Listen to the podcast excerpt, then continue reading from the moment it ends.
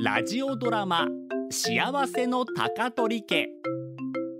福岡市早良区の2世帯住宅に暮らす高取家パパとママと娘と息子そしてじいじばあばの6人家族はごく普通に生きてきてごく普通に暮らしていました平凡な人々と平凡な毎日それでも高取家の人々はとてもとても幸せなのでした嘘泣きはほどほどにその3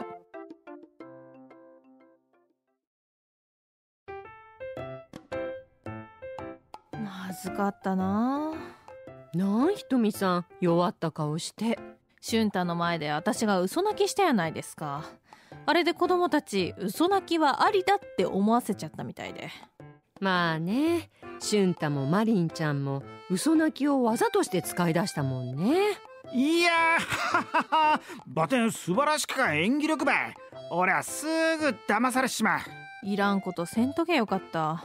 でもね嘘泣きは成長の証やからこれからの対応さえ間違わんどきゃ大丈夫よそうですかね毅然とした対応でいくら泣いてもダメなものはダメって分からせることよ毅然としてか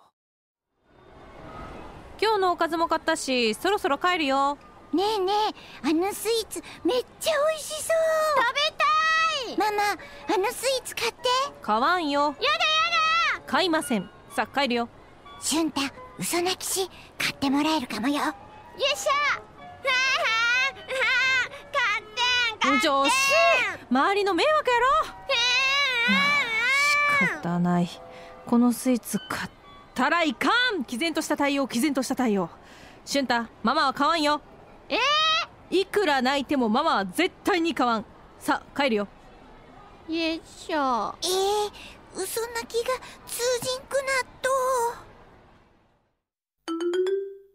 よかったね毅然とした対応ができてお母さんに言われた通りにしました子供は嘘泣きやらで大人の牙引くけんないやー嘘なの分かってんですけどねワンワン泣かれるとですねただいまおかえりはどうしたんだいちゃんあ 俺はもうおしまいやなな泣いとったら分からんやん土下座ひどい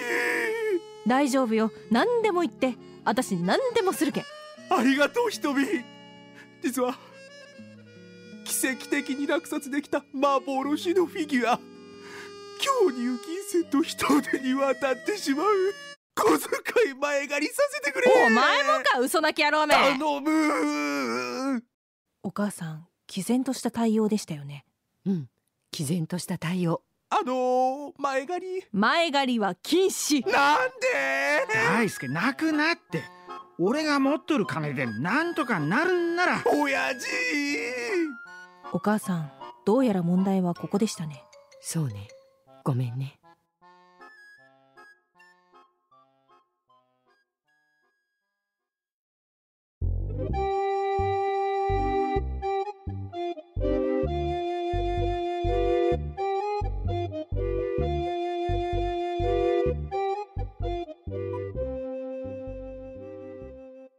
ここで Google ポッドキャストをご利用の方へお知らせです。